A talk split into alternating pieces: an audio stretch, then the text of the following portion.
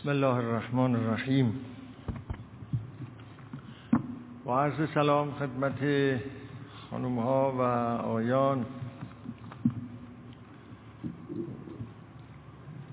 خب خورسردم که توفیق حاصل شد که باز خدمت برسم و بحثامون رو ادامه بدیم. امروز سیوم دیماه هست. دیماه 1395 و ادامه بحث های ویژگی های انسان های در حال رشد که چندین جلسه است این بحث را دنبال می کنم در خدمت شما. و به نقل از روانشناسان انسانگرا و به خصوص آراء ابراهام مازلو.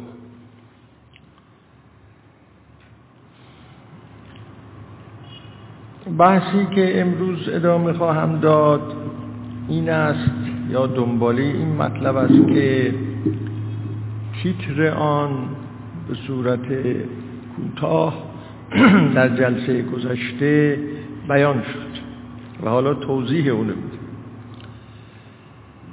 و اون این بود که ایشون گفت یکی از ویژگی های افراد در حال رشد یا افرادی که خودشون را واقعیت میبخشند این است که اونها تجربه عرفانی را می‌شناسند. چه تجربه عرفانی از نوع دینی آن که در بستر ادیان رشد کرده و چه از اون نوع تجربه عرفانی که نه در بستر ادیان رشد نکرده و یک تجربه عرفانی غیر دینی است می‌شناسند. تعبیر ایشون این بود که می‌شناسند نمونه هایی بارقه هایی از این تجربه ها احساس می‌کنند گاهی درک می‌کنند گاهی. نه اینکه عارف هستند و با سلوک عارفانه زندگی می‌کنند. نه نه به این معنا. اما بو می‌برند. که تجربه های عرفانی چگونه تجربه است. در توضیح این مطلب ایشون انگشت می‌گذاره روی احساس هایی که این قبیل افراد معمولا دارن. و در توضیحات خودش می‌گوید که یکی از احساس هایی که اینها دارند یا غالبا به اینها دست میده احساس داشتن افق بدون مرز در درون خودشونه. تعبیر ایشون دقیقا افق بدون مرزه و پیدا کردن یک نوع نگاه که در اون نگاه پردههایی از جلو چشم اونها گویی کنار میره و ناگهان رویارو می‌شوند و مواجه می‌شوند با یک منظرهای خاص. خب اینها توضیح لازم داره.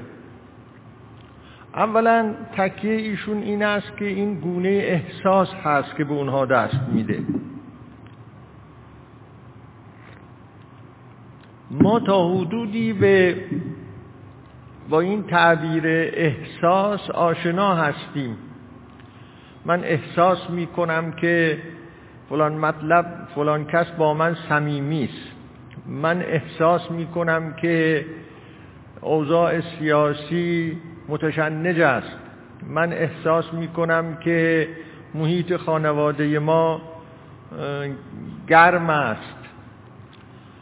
من احساس می‌کنم که این استاد از جان و دل و صمیمانه درس میگه مثلا تو دانشگاه. ما در این جور موارد تعبیر می‌کنیم به احساس. گاهی میگم میگیم حس می‌کنیم. البته معلوم است که این تعبیر احساس در این موارد به معنای احساس با حواس پنجگانه نیست. نه اینکه یعنی با چشم می‌بینم یا با گوش میشنوم یا لمس می‌کنم یا میچشم اما تعبیر احساس می‌کنیم ازش.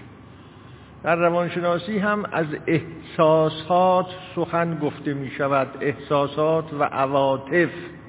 گاهی عواطف را هم با این همراه می کنن. اینجا ایشون تعبیر می‌کنه که احساس. اینا احساس می‌کنن که افق بدون مرز گاهی برای اونها پیش میاد.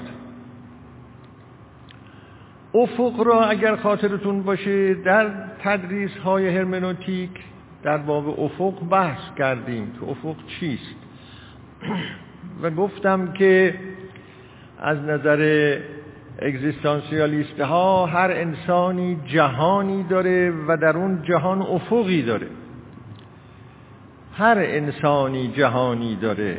نه اینکه جهانی هست که همه در اون جهان زندگی می‌کنن. از نظر اون فیلسوفان هر انسانی عالمی داره در اون عالم زندگی می‌کنه.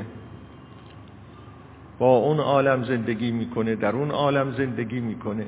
و حالا برای اینکه به اختصار توضیح داده باشم می‌گویم منظور از عالم هر تمام اون درک ها فکرها عاطفه ها احساس ها میل ها هرچی که درون اون شخص را تشکیل میده و انسان با اونا زندگی می‌کنه.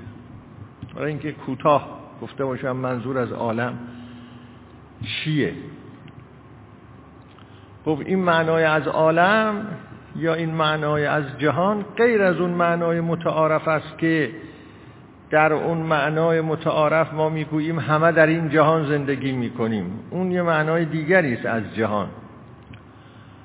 این جهان که فیلسوفان اگزیستانسیالیست روی اون تکیه می‌کنن و یا این عالم عالم هر انسانه که با اون اون انسان زندگی می‌کنه. در اون عالم افق هست که از مسائلی که مطرحه افق. افق اون نقطه است که انسان در اون زیستن درونی خودش در عالم خودش به اونجا نگاه می‌کنه. به اونجا نگاه می‌کنه. اون چیزی که جلو چشمشه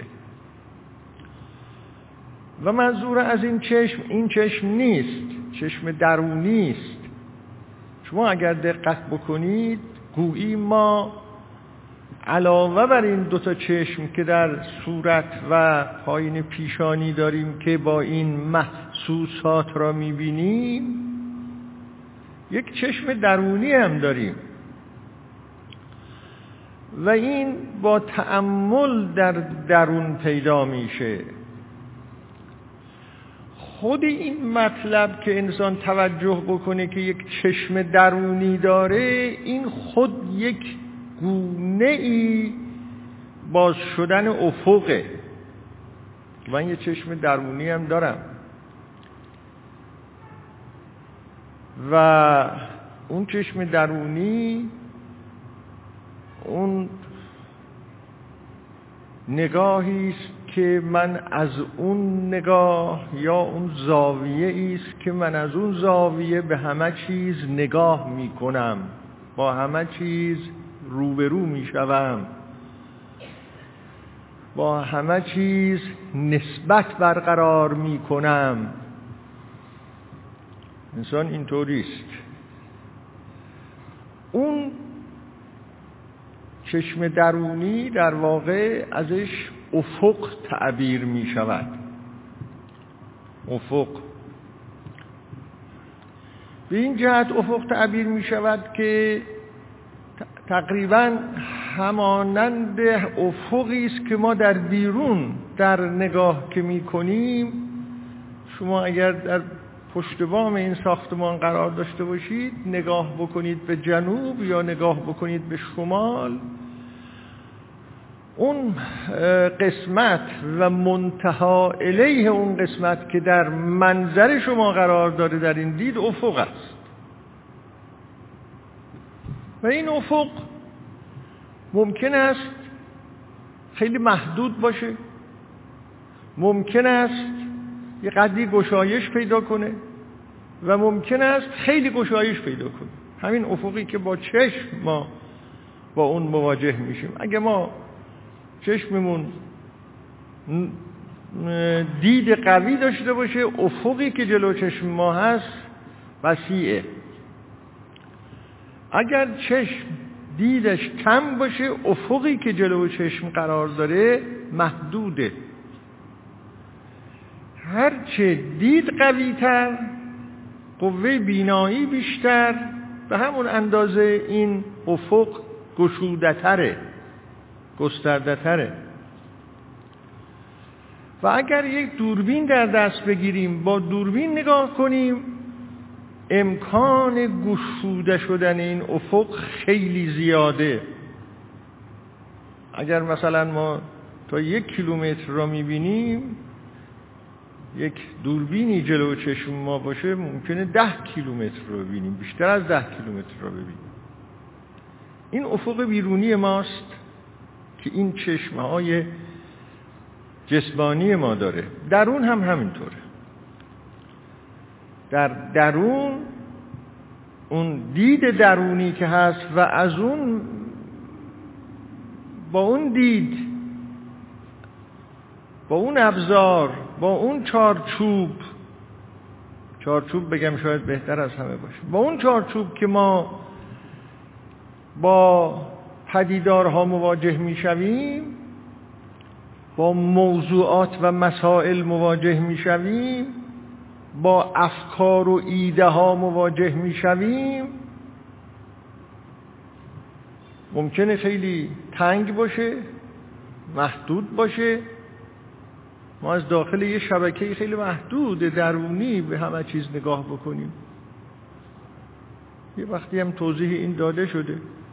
کسی که در یک روستا زندگی کرده مثلا و از روستا بیرون نیامده این افق دیدش نه تنها افق دید چشمهاش افق دید درونیش در حد همون روستاست و اطلاعات و معلوماتی که در اون روستا هست. و اون چی در اون روستا به ارث برده و میراثی که در اونجا هست. این آدم وقتی وارد یک شهر چند میلیونی مدرن بشود چه بسا اصلا نتونه در اون روزهای اول این افق جدید رو تحمل کنه. تحمل کنه سرگیجه می‌گیره. که این چه وضعیه؟ چون خارج از ظرفیتشه. ظرفیت افق درونیشه. و همینطور شما می‌تونید مقایسه بکنید که آدم مثلا از یک فرهنگی که میره به فرهنگ دیگری از یک شرقی به غربی از غربی به شرقی. جایی که فرهنگ ها خیلی متفاوته اونجاها دیگه قضایا شاید گاهی به صورت سرگیجه آوری تغییر پیدا میکن این مثال ها رو برای این عرض کردم که شما رو متوجه بکنم به اینکه ما یه افق درونی داریم یک چشم درونی داریم. این چشم قابل تنگ شدن گشاد شدن و هی گشادتر شدن هست.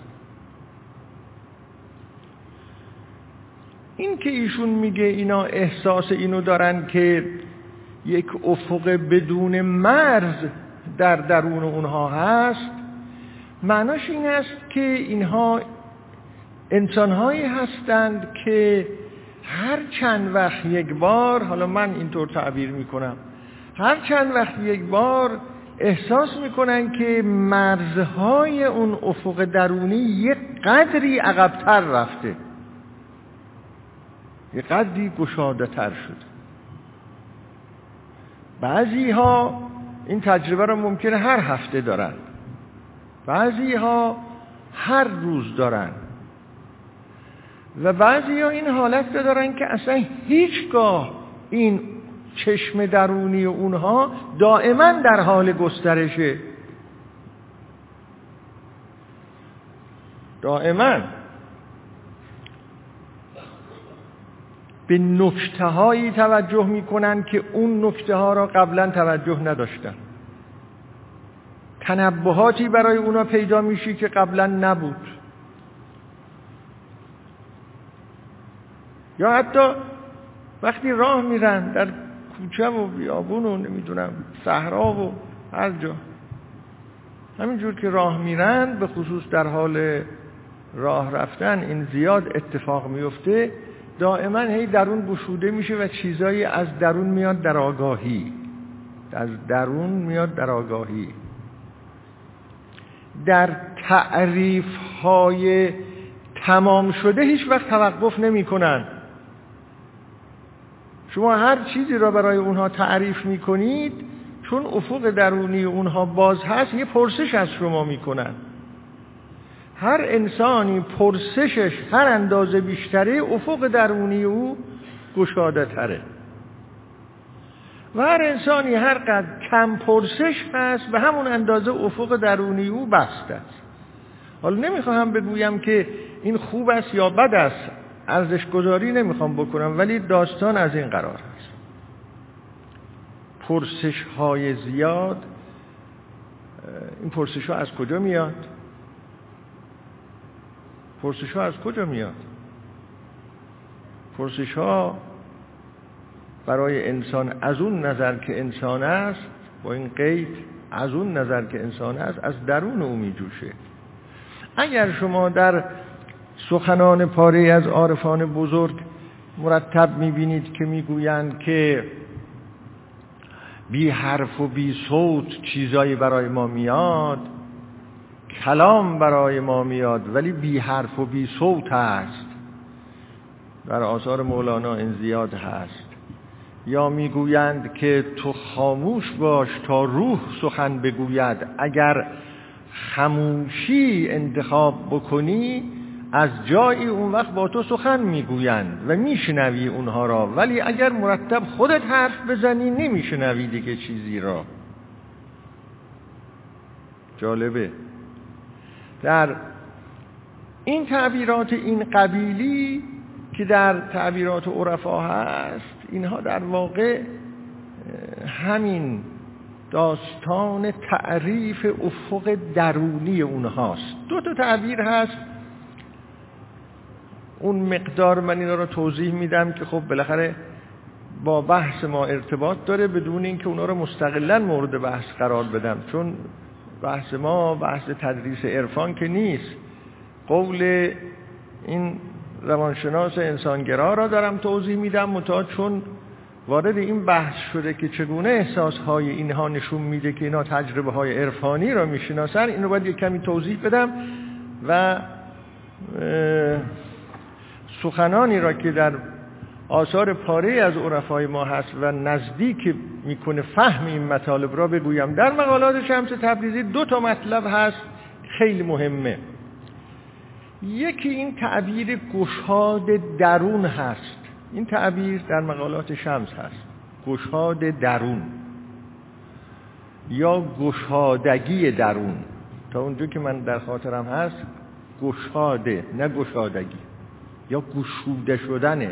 یه تمش تعبیرست مرتبا توصیه می‌کنه و ما را متوجه می‌کنه به این مسئله که یک واقعیتی وجود داره به نام گشود درون. آدم این احساس رو می‌کنه که درونش گشوده میشه. بسته نیست اون درون.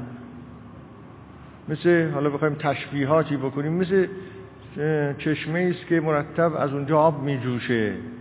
چشمه بسته نیست که میجوشه دیگه.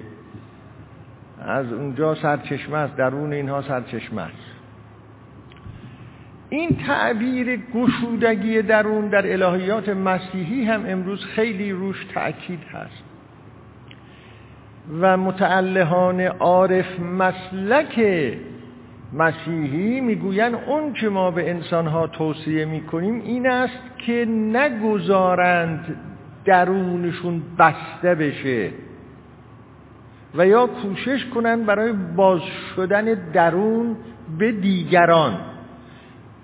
محبت مسیحی را وقتی می‌خوان توضیح بدن میگن درون تو بر روی دیگران باز کن. درونت را به فلسفه باز کن.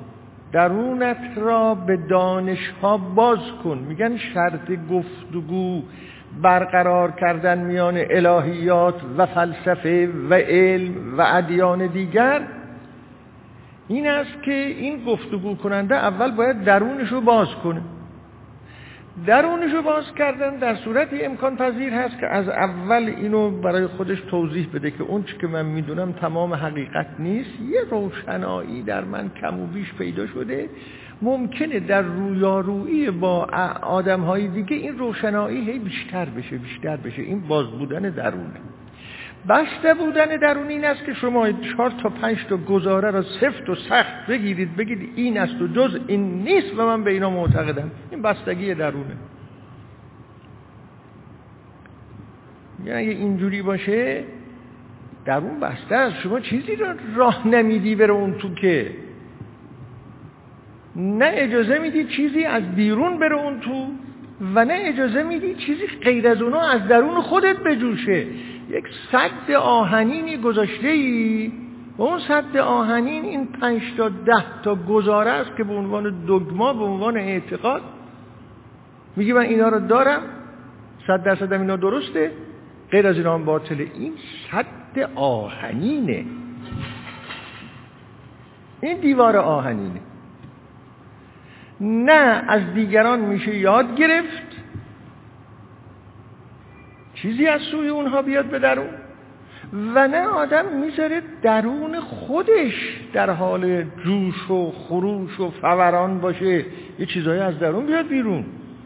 ما معلوماتمون یا از درون میاد بیرون یا از دیگران یاد می‌گیریم. در الهیات مسیحی هم مسئله باز کردن درون گشوده بودن درون.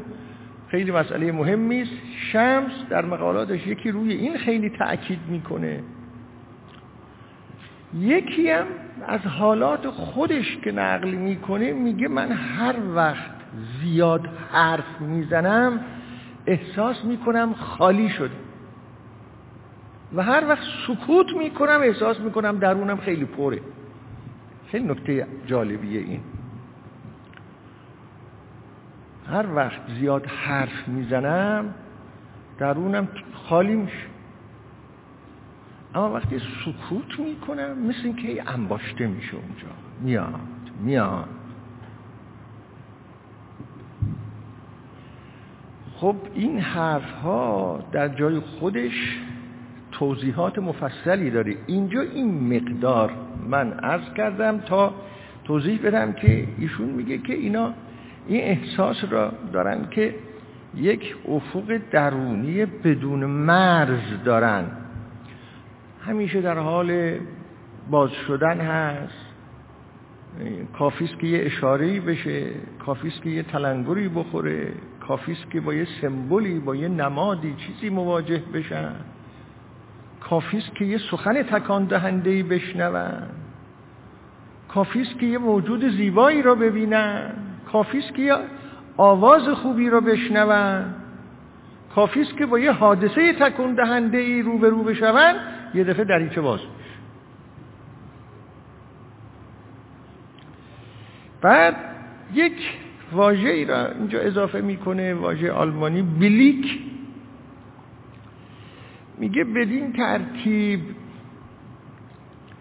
اینها با بلیک مواجه میشون همیشه.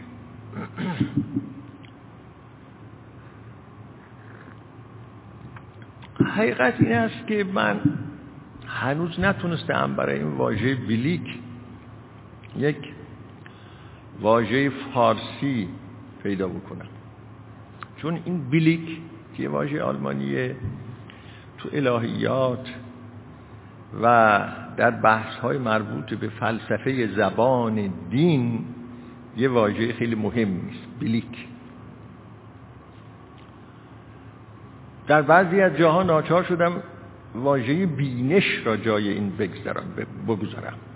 بینش پیدا می‌کنن. اما بلیک بینش نیست. بلیک در جایی به کار برده میشه که ناگهان یک موجودی برای انسان شفاف میشه.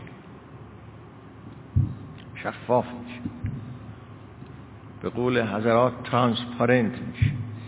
یعنی اون موجود اون صلابتش را سفت و سختیش را که همچنان در برابر آدم قرار گرفته و آدم وقتی به اون نگاه می‌کنه نگاه به او میره و برمیگرده و در اون متوقف میشه این حالت رو از دست میده اون موجود. اجازه میده شما از اون عبور کنید. این شفاف شدنه. ما خیلی اتفاق شاید افتاده که مثلا در یک شبی به آسمان نگاه کردیم و ستاره ها را دیدیم. به خصوص در جاهایی که می شود ستاره ها را دید ستاره های زیادی را دید. معروف است که آسمان پاره ای از شهرها به گونه است که شبها خیلی در اونجاها میشه ستاره دید. از جمله مثلا شهر کرمان اینطوری است. ممکنه خیلی وقتا اینو دیده باشیم. اما ناگهان براتون پیش آمده که شبی از شبها وقتی به آسمان نگاه کرده اید این ستاره ها را به گونه ای دیگر دیده اید؟ شفاف شده اند این ستاره ها برای شما. اینها از حالت یک نقطه های نورانی بیرون آمده اند سخن گفته اند. گویی هر کدومشون جنب جوشی دارن. نشون میدن خودشون را. این میگه منو نگاه کن اون میگه منو نگاه کن ها؟ این. اگه این اتفاق شده باشه این بلیک این شفاف شدن یک پدیده هست برای آدمی که او شاید بشه باز اینطور گفت از حالت یک پدیدار سفت و سخت به حالت یک نماد در میاد به حالت یک سمبل در میاد به حالت یک رمز در میاد. و شما را می‌بره. می‌بره به یه جاهایی. این تقریبا تعریف بلیک هست. حتی آدم در روابط انسانی خیلی محدود و آدم فرزند خودش را کودک خودش را هر روز چند بار می‌بینه. گاهی اتفاق میفته که آدم یه رابطه خاصی با این کودک برقرار می‌کنه. یه چیز دیگه مثل این که در داره می‌بینه. یه رابطه دیگه برقرار میشه. خیلی میره تو بحرش مثل این که در اون چیزی می‌بیند که تا حالا نمی‌دیده. این بلیکه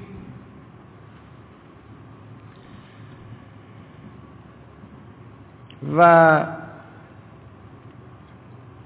خب این بلیک شکلهای مختلفی هم خوشایندش هست هم بدایندش هست ها هر دو جورش هست. بلیک چیزی است که شما ممکنه یه دفعه یه چیزی رو خیلی خیلی لذت بخش ببینید و ممکنه گاهی خیلی خشن ببینید. خشن. این اینم بلیکه.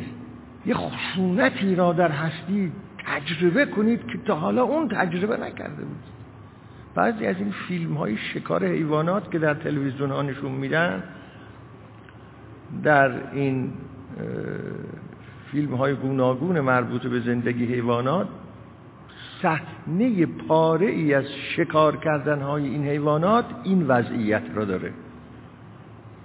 آدم وقتی این صحنه را می‌بینه که چطور مثلا یک موجود آبی را یک حیوانی که داره شکارش می‌کنه از آب می‌کشه بیرون و چطور اینو تکه تکه می‌کنه و این شکار یعنی چی؟ بلیکی برای آدم پیدا میشه چیزی جلو چشم آدم باز میشه که شر محض را آدم می‌بینه خشونت محض را آدم می‌بینه. و دلش می‌خواد اینو نبینه. هست این بلیک اینجوریست. ممکنه اونجوری باشه ممکنه اینطوری باشه.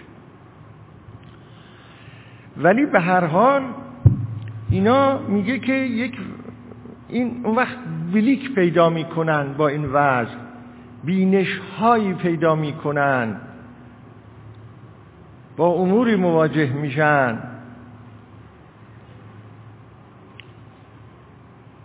احساس گشوده شدن مرزهای افق درونی و پیدا کردن این قبیل بلیک ها من چیزی را می‌بینم که شما نمی‌بینی. منظورم موهومات نیست یا کرامات معجزات اینا نیست. اینا این قبیل چیزها برای انسان عادی هم پیدا میشه. دوم احساس دوم این حالت هست. ملاحظه می‌کنید که درست ما اینا را تحت عنوان اینکه آقای مازلو ویژگی های انسان های اهل رشد را که توضیح میده ما داریم تعریفات یک روانشناس را گوش می‌کنیم. اما این انسان شناسی ها این انسان ما معرفتمون به انسان خیلی زیاد میشه. انسان یه چنین چیزهایی هم براش ممکنه یه چنین عوالمی یه چنین وضعیت هایی اینا هم جز انسانیت ماست. یعنی ما اون تعریف خیلی مختصری که از خودمون داریم و خودمون رو در اون تعریف خلاصه کردیم میگیم خب ما اینیم دیگه تمام شد دیگه. این نیست قضیه. این نیست. داستان خیلی گسترده تر از ایناست. دوم می‌گوید اینها این احساس را گاهی پیدا می‌کنن و این احساس هایی را که بعد از این داره بیان می‌کنه که چند تا احساسه میگه همه اینها در اثر باز شدن اون افق درونیه. اگه اون افق درونی باز باشه و مرزهاش دائما تغییر بکنه اینا یه احساس است که اینا پیدا می‌کنن گاهی. این احساس را گاهی پیدا می‌کنن که گاهی اینا احساس می‌کنن که بیش از پیش قوی هستند و در عین حال بیشتر از هر زمان دیگر درمانده و به خود واگذاشته شده.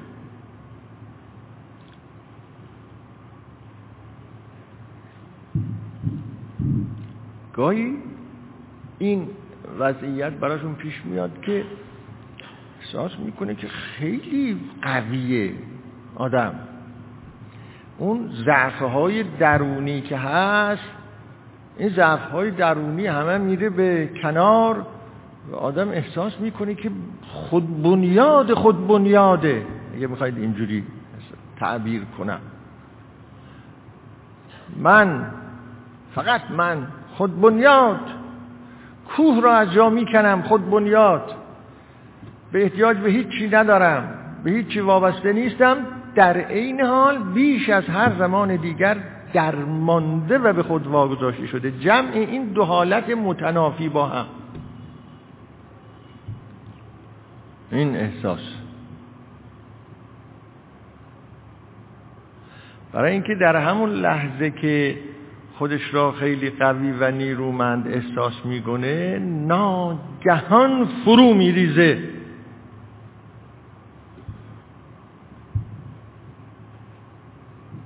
چون این حالت که براش پیش آمده که خودش این حالت رو نیاورده که میاد و میره.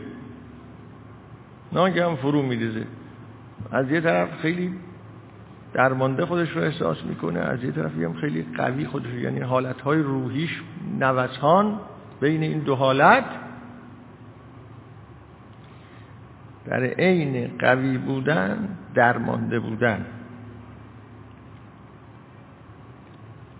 سوم می‌گوید که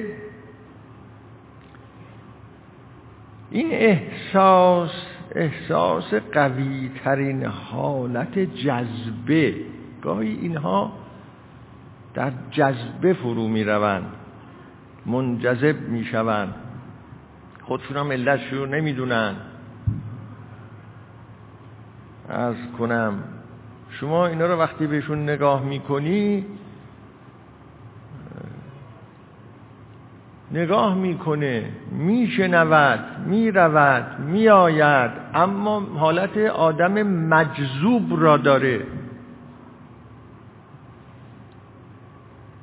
مثل توجهش یه جای دیگه است. خودش هم نمی‌دونه توجهش به کجاست.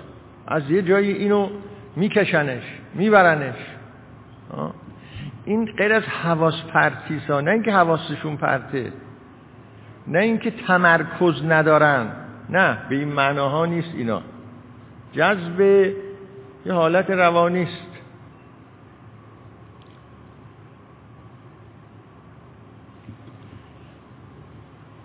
عرفا هم این تعبیر رو دارن. حالت جذبه. جذب می‌شوند. از یه جایی جذب می‌شوند. یا به یه جایی جذب می‌شوند. شاید صحیحتر این باشه اینجوری بگیم.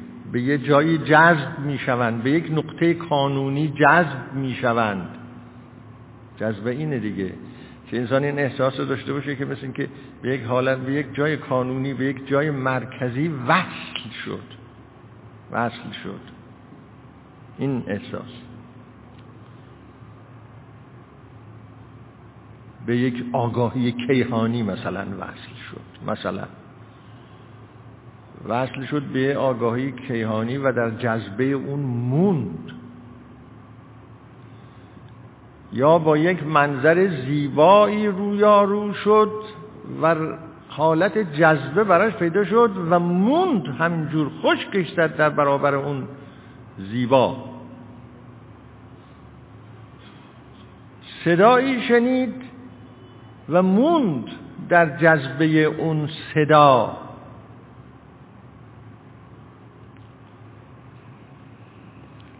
و بعد در نقطه مقابل گاهی احساس خشیت عمیق حراس. نه ترس حراس خشیت. ترس می‌گویند ترس. همیشه متعلق داره. آدم مثلا از یک حیوان میترسه از یک حادثه میترسه از یک انسان میترسه. از یک پرتگاه و دره میترسه از یک چیزی میترسه. میگن این ترسه. خشیت که اینجا ازش صحبت میشه حراس. این شاید یه معنا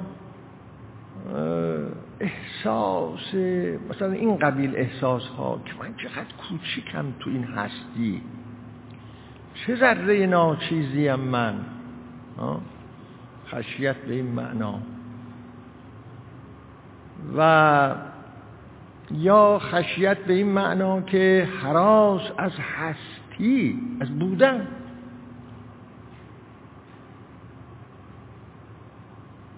حراس.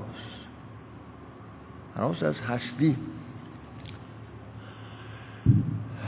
وحشت بودن. این تجربه های اینجوری.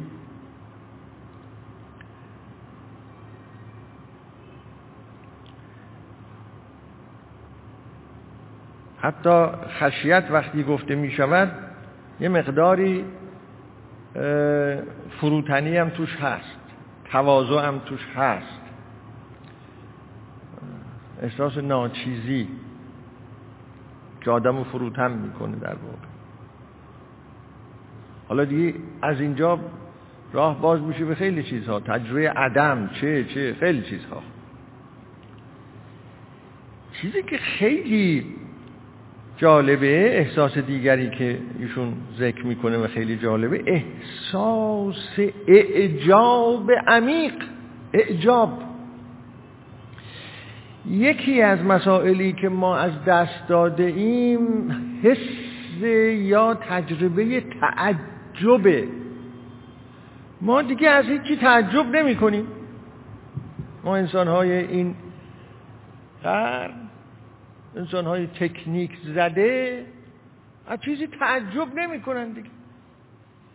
نه تعجب یعنی یه خبری شنیدم تعجب کردم نه. هیچ پدیداری اینجوری از بکن اعجاب اینها را بر نمی انگیزه همه چیز عادی شده. این انسان ها گاهی احساس اعجاب عمیق می کنند در برابر پاره ای از پدیدارها میخکوب میشن.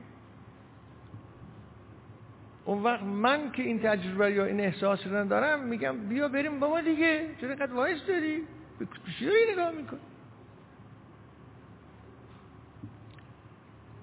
با هم میریم گردش. یه دفعه همینجور این احساس ها ایناست این عظمت کوه اینو میخکوب می‌کنه. اعجاب تعجب.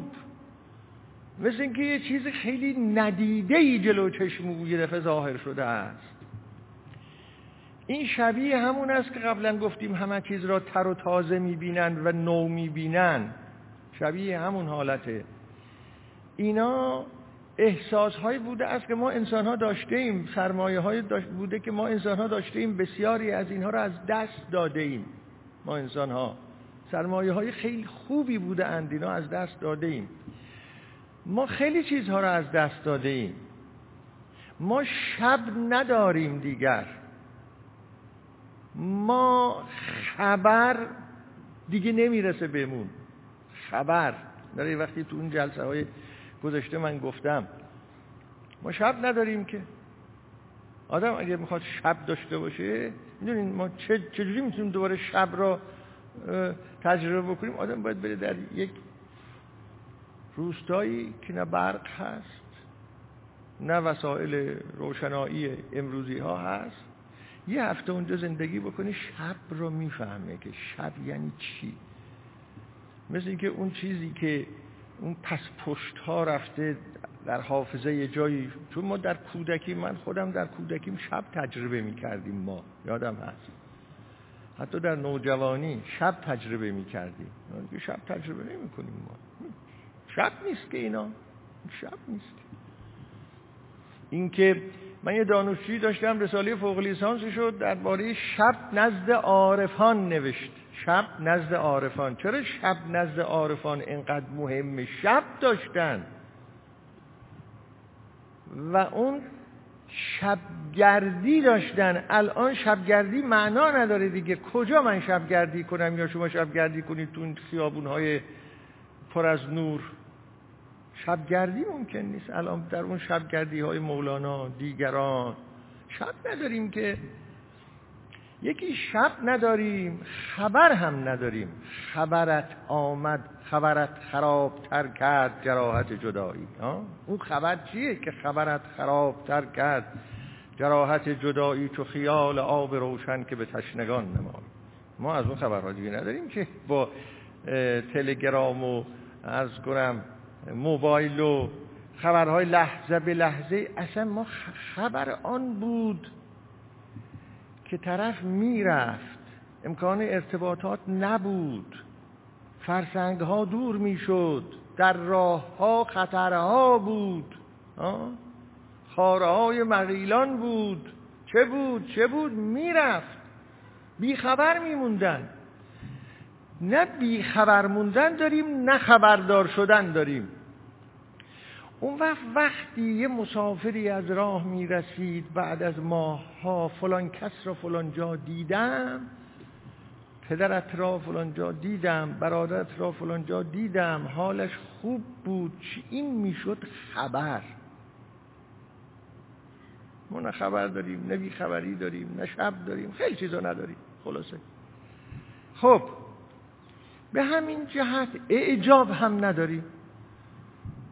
اعجاب به ما دست نمی‌دهد که ما دیگه تعجب نمی کنیم که تعجب بسیار نعمت خوبیه. تعجب از جمله چیزهایی که در برابر نهیلیزم و پوچیگرایی سخت ایستادگی می‌کنه این احساس اعجاب تعجب.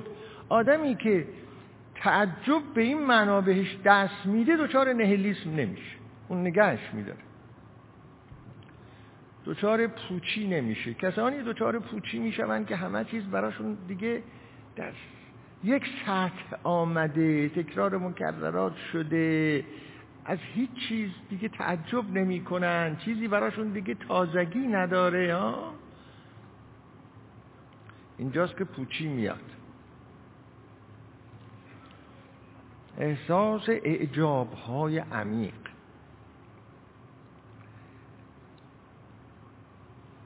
یعنی اینا سرمایه هایی است که در وجود این انسان ها هنوز هست. نه اینکه دائما در این حالات به سر می‌برن. نه. اینا این سرمایه ها را دارند و تجربه هایی را پیدا می‌کنن. بعد احساس این که در زمان و مکان زندانی نیستند. آزادی از زمان و مکان.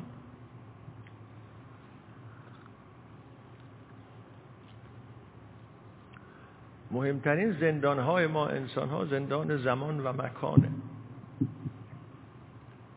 ما هم در زمان زندانی هستیم هم در مکان زندانی هستیم.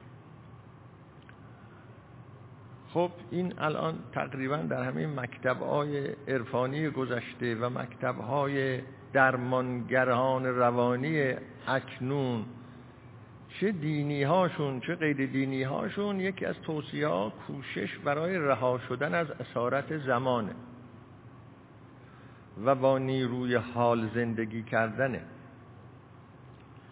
در کتاب هایی که ویژگی های تجربه های عرفانی را برشمرده اند که اون ویژگی های مشترک عارفان چه چیزهایی بوده است در طول تاریخ عرفان ها چند اصل را خیلی برجسته کرده اند از جمله اونها این دوتاست عارف از قید زمان و مکان رهاست.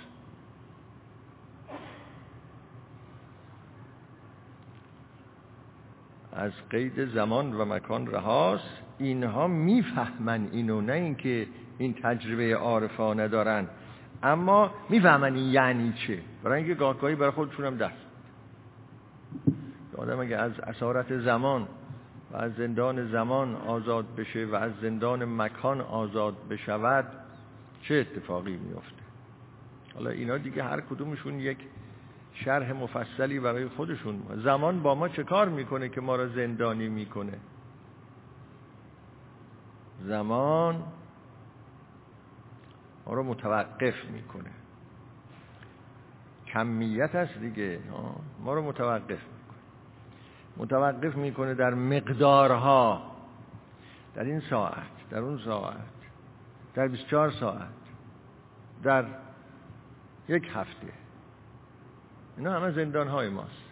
ابعاد وجودی ما را نمی‌ذاره ما باز باشیم. مرز درست می‌کنه.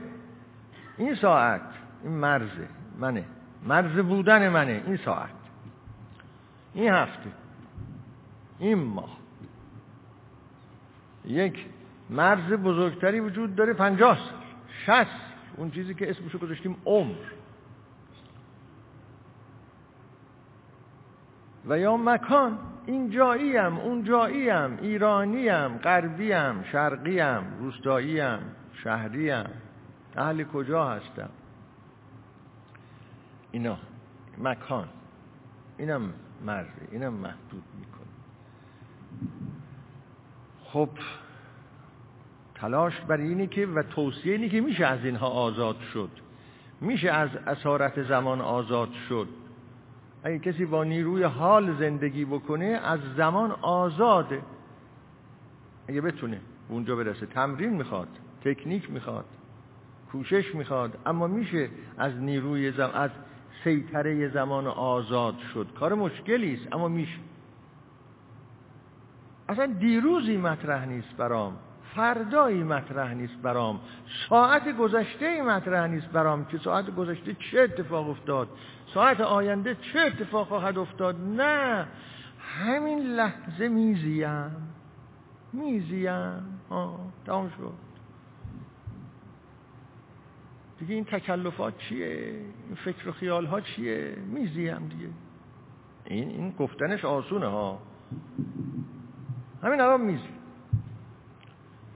گفتنش آسونه اما تا آدم بخواد به اینجا برسه که تازه اگر یه خورده هم بتونه سرنخی به دست بیاره اینا می‌دونید این حالت ها دوستان یه حالت است که یه جا یه ذره سرنخی باید به وجود بیاد آدم دنبال کنه ببینه اینا چیه. سرنخ اگه پیدا شد دیگه نباید ولش کرد. اینا سرنخیه.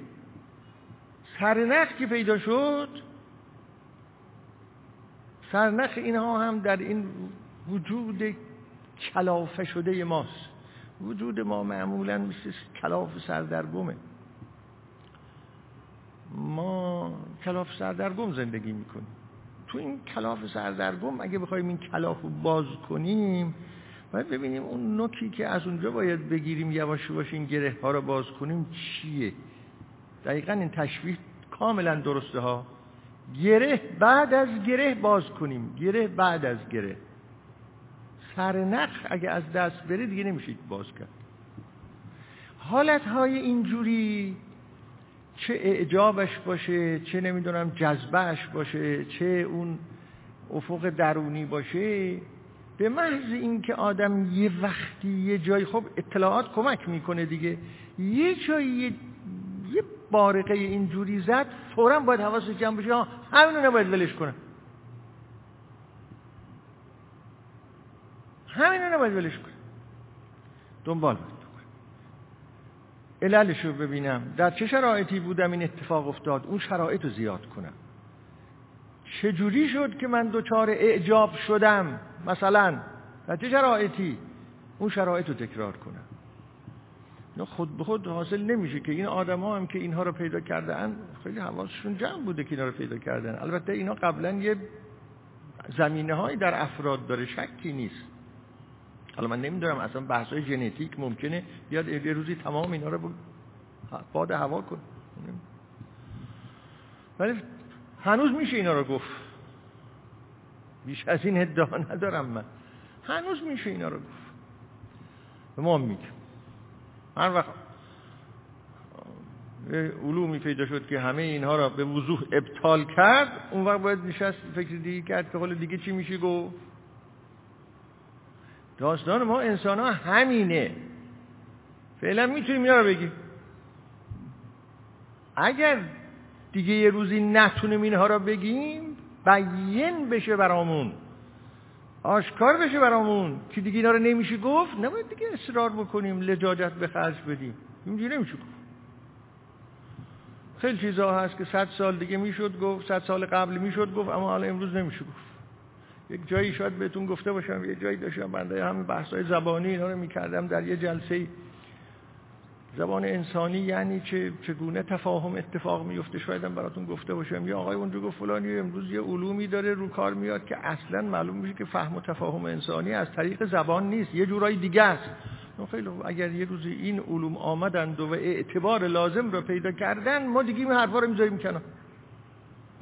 اما تا نیامدن که شما نمی‌تونید به ما بگید که اینا رو بذارید کنار. هر وقت آمدن اتوریته خودشون رو ثابت کردن اعتبار خودشون رو ثابت کردن اون وقت ما این بحثا رو می‌ذاریم کنار حالا این داستان ها هم این طوریست از به حضورتون که دارم چگونه منتقل شدم به این مسئله. به هر حال رهایی از زمان و رهایی از مکان یه تجربه از این قضیه اینها دارن. اینا در اینها زندانی نیستند.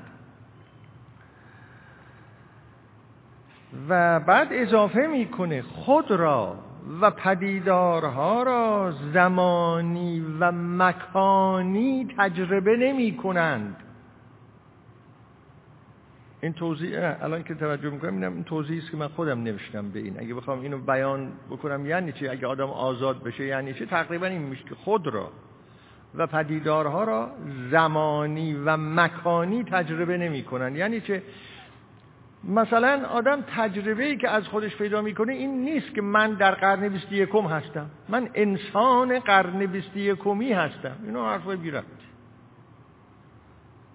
تجربهش از خودش منهای زمانه تجربه از خودش داره منهای زمان.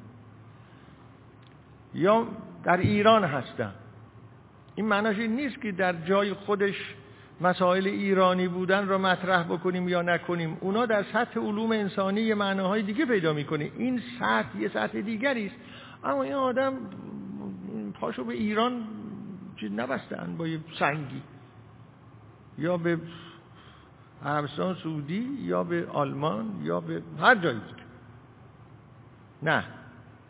خودش را زمانی و مکانی تجربه نمی‌کنه. پدیدارها را هم زمانی و مکانی تجربه نمی‌کنه. هر پدیدار را پدیداری تجربه می‌کنه که جلو چشمش آشکار شده. نه زمان درش ملحوظه نه مکان درش ملحوظه.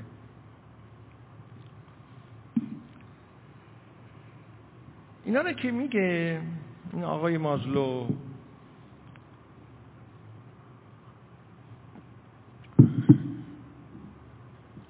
بعد می‌گوید این انسان ها به دو دسته تقسیم می شوند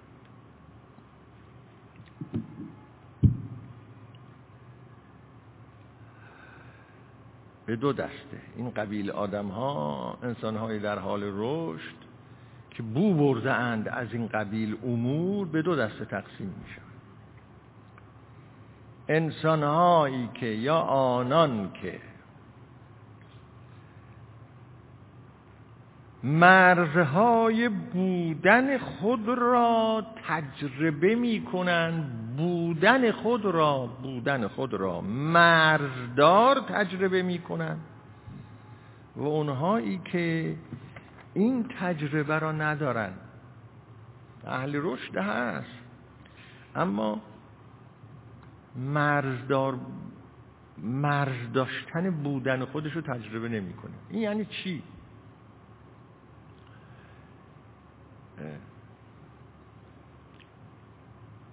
مرزهای بودن. برای اینها بودن مطرح هست دیگه. وجود به معنای قدما مطرح نیست. اون معنایی که وجود شناس های فیلسوفان وجود شناس قدیم می‌گفتن به اون معنا مطرح نیست. بودن هستن. این بودن ما که ازش بودن تعبیر می‌کنیم آیا مرز داره یا نداره؟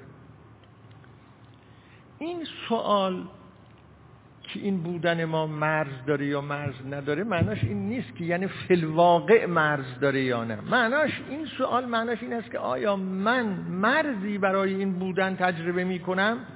یعنی به تعبیر دیگر من بودن خودم را متناهی تجربه می‌کنم یا نه؟ متناهی تجربه کردنم معناش این نیست که یعنی زمانی تجربه می‌کنم یا نمی‌کنم. آیا این احساس را دارم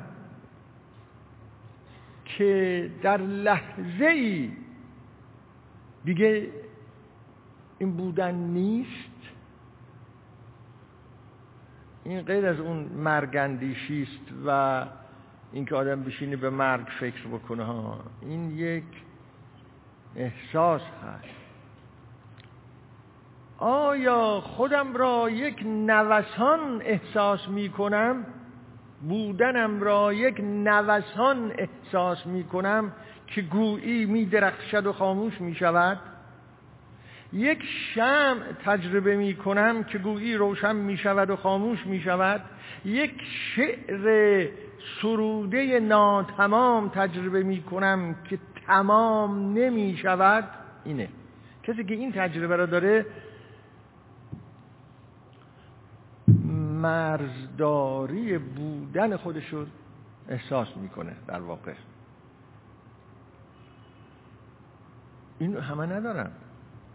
معمولا ما انسان ها اینجوری هستیم که فکر می‌کنیم یک خطی زیستن ما. از یه جای شروع میشه یه جای ما پایانش از تولد شروع میشه یه جایی هم تموم. اگزیستانسیالیست ها اینو نمیگن. تجربه ها هم خیلی اینو نشون نمیده. قضیه به یه شکل دیگه است. مثل که ما هر لحظه می آییم و می رویم هر لحظه زنده می شویم و می میریم هر لحظه حالا خود تعبیر عرفانیش بکنیم خلق مدامه. خداوند هر لحظه ما را به وجود می آوره و بعد نابود می‌کنه. نابود می‌کنه ها هر دو. این یه همچون چیزی. تعبیر عرفانیش بکنید این میشه یه خود از اون قالب ها بیرون بیارید. همین میشه که آیا تراژیکه. می‌خواید این تعبیر رو بکنید. آیا یه تراژدی زندگی؟ یه فواره است که تا یه مقدار میاد بالا بعد سنگون میشه. اینه این تجربه رو دارم در زندگی. تراژیک تجربه می‌کنه زندگیشو. خب این تلخ هم هست. شیرین نیست این تجربه. تلخه. اما بعضی از تلخی ها هست که پذیرفتن اون تلخی ها بهتر از شیرینی های کاذبه و فریبنده. و اینکه انسان یه روز بینی که عجب همش تو فریب زندگی کرده فریب زندگی کرده. اون تلخیش و حسرتش خیلی بیشتره یه روزی. اما نه اگر این احساس رو داره که زندگی تراژیکه مثل همین فواره است مثل این شعر ناسروده است. می‌خواید به زبان گادامر حرف بزنید بگید هیچ وقت همش بیان نمیشه. از زبان او بگید این میشه. میگه هر کس هر سخنی میگه هر سخن با معنایی میگه نه اینکه آبو بیار من بخورم ها سخنهای با معنا. هیچ سخن با معنا را همشو نمیشه گفت. امکان نداره. ممکن نیست. حالا بنابراین از زبان زیستن هم یه همچون چیزیست مثل اینکه همه اون چرا که می‌شد به زیم نشد. من یه ذره می‌تونم بزیم مثل اینکه ها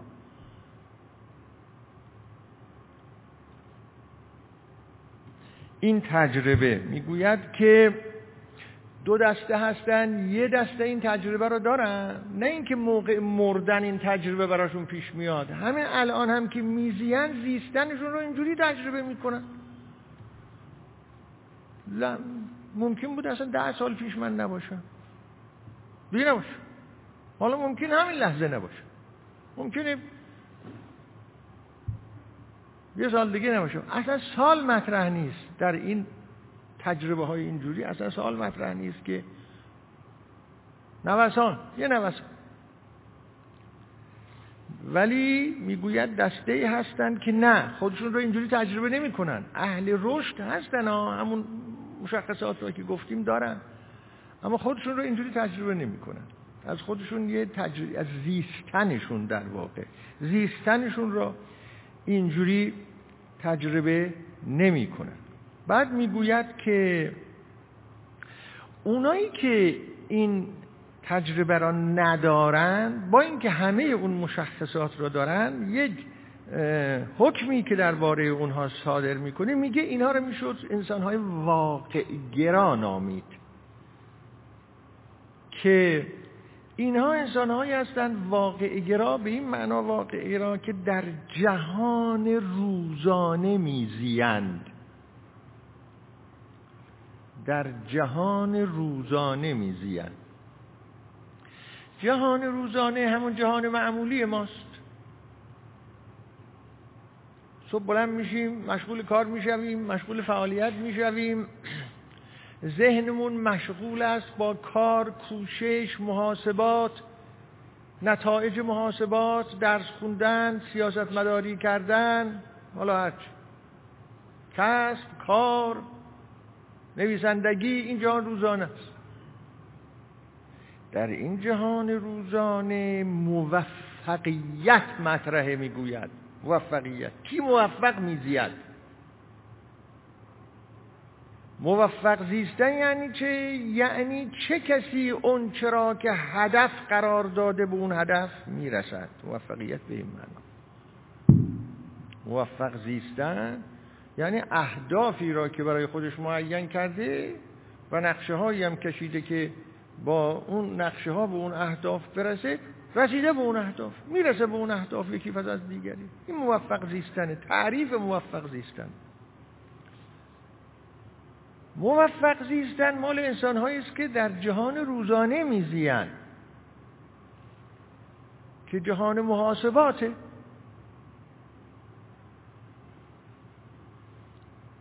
و میگه اینا واقع گرا هستن. واقع گرا یعنی همین. واقع گرایان زندگی کردن یعنی همین زیستن در جهان روزانه. واقع همین جهان روزانه است. در بحث هایی که هست که واقعیت چیست و حقیقت چیست و ربط میان واقعیت و حقیقت چیست اونجا خیلی سخن هست که واقعی یعنی چی؟ واقع یعنی چی؟ واقعیت یعنی چی؟ حالا هر دو به یه معنا که در فلسفه زبان همین خودشو آشکار کرده میگن آقا خلاصه دنبال چیزای دیگه نرید. واقعیت یعنی همین زندگی روزانه و زبان زندگی روزانه. همین. زبان واقعی یعنی زبان زندگی روزانه. و همه چیز رو شما از منظر همین زبان زندگی روزانه باید ببینید. همه چیز رو. از عرفان هم حرف بزنید از دین هم حرف بزنید اینم به عنوان یک امر واقعی زندگی باید ببینیدش. خیلی. می‌گوید اینا انسان های واقع گرا هستند و براشون موفقیت مطرحه. در این حال اهل رشد هم هستن اما اون انسان هایی که مرزهای بودن را تجربه می از اهل رشد.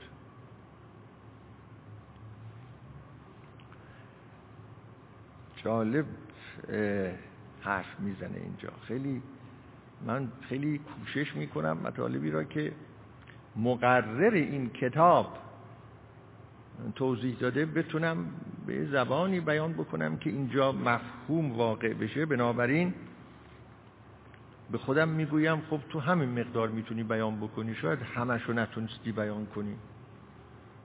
تو همین مقدار می‌تونی بیان بکنی. از خودت بیش از اون مقدار که می‌تونی بیان بکنی که نباید انتظار داشته باشی. من همین مقدار می‌تونم این بیان بکنم چون اینها غالبا از واجه های غیر فارسی ترجمه میشه و ما در ترجمه ها دچار مشکل هستیم.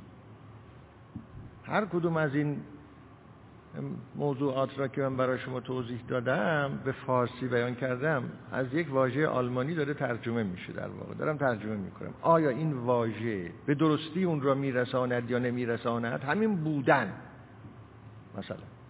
همین موفقیت. این مقدار که می‌تونیم در واقع. اونهایی که بودن خود را مرزدار تجربه می‌کنند چنین به نظر می‌رسد که اینجا خیلی محتاطانه تعبیر می‌کنه. نمیگه چنین یا چنانن.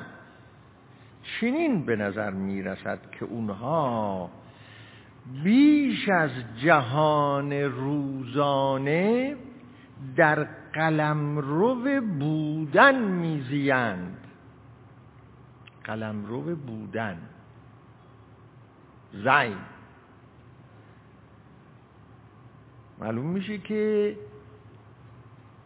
در قلم رو بودن زیستن خیلی بیشتر است از در جهان روزانه زیستن. اینو اگر بخوام یه خود توضیح بدم یعنی چی در قلم رو بودن میزین البته با یه مش... مثال های خودش داره توضیح میده. یعنی در قلم رو خود هستی میزین تو هستی میزین تو بطن هستی میزین تو زیستنشون عین بودنشونه. اینجوری ها زیستنشون عین بودنشونه. خب این خیلی بیشتر از جهان واقعیه. اون کسی که در جهان واقعی زندگی می‌کنه در عالم فلسفه میزید در عالم علوم میزید در عالم سیاست میزید در عالم کار و کوشش میزید تو اون قلم رو میزید. اینها نه اینکه اهل فلسفه نیستن اهل فلسفه هستن اهل علم هستن اهل سیاست هستن اما زیستنشون در همون زیستنشونه.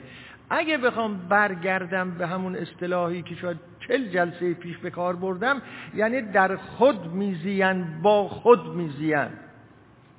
اون اصلاح برمیگردیم در واقع.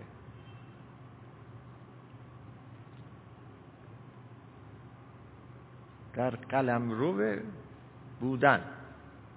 اینا زیستنشون همون بودنشون. خب. یعنی در واقع اگه اینا تعریفی از خودشون بدن خودشون را تقلیلگرا نیستن. نمیگه من عالمم من فیلسوفم من سیاست مدارم اینو نمیگه. میگه من میزیم. هست. هست. هست.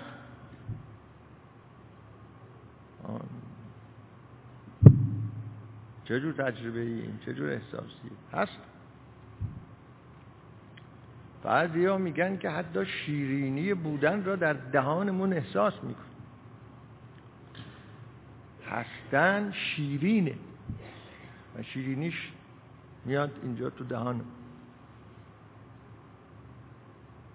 و اگه یه چنین چیزی باشه دیگه آدم چه لزومی داره که خودشو با علم تعریف کنه یا با فلسفه تعریف کنه یا با جهان روزانه تعریف کنه که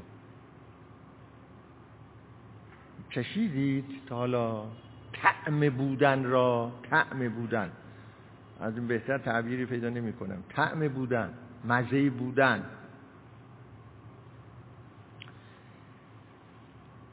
بعد میگه که اگه می‌خواید بدونید که با چی مشغولن اینجور آدم ها میگه با ادبیات.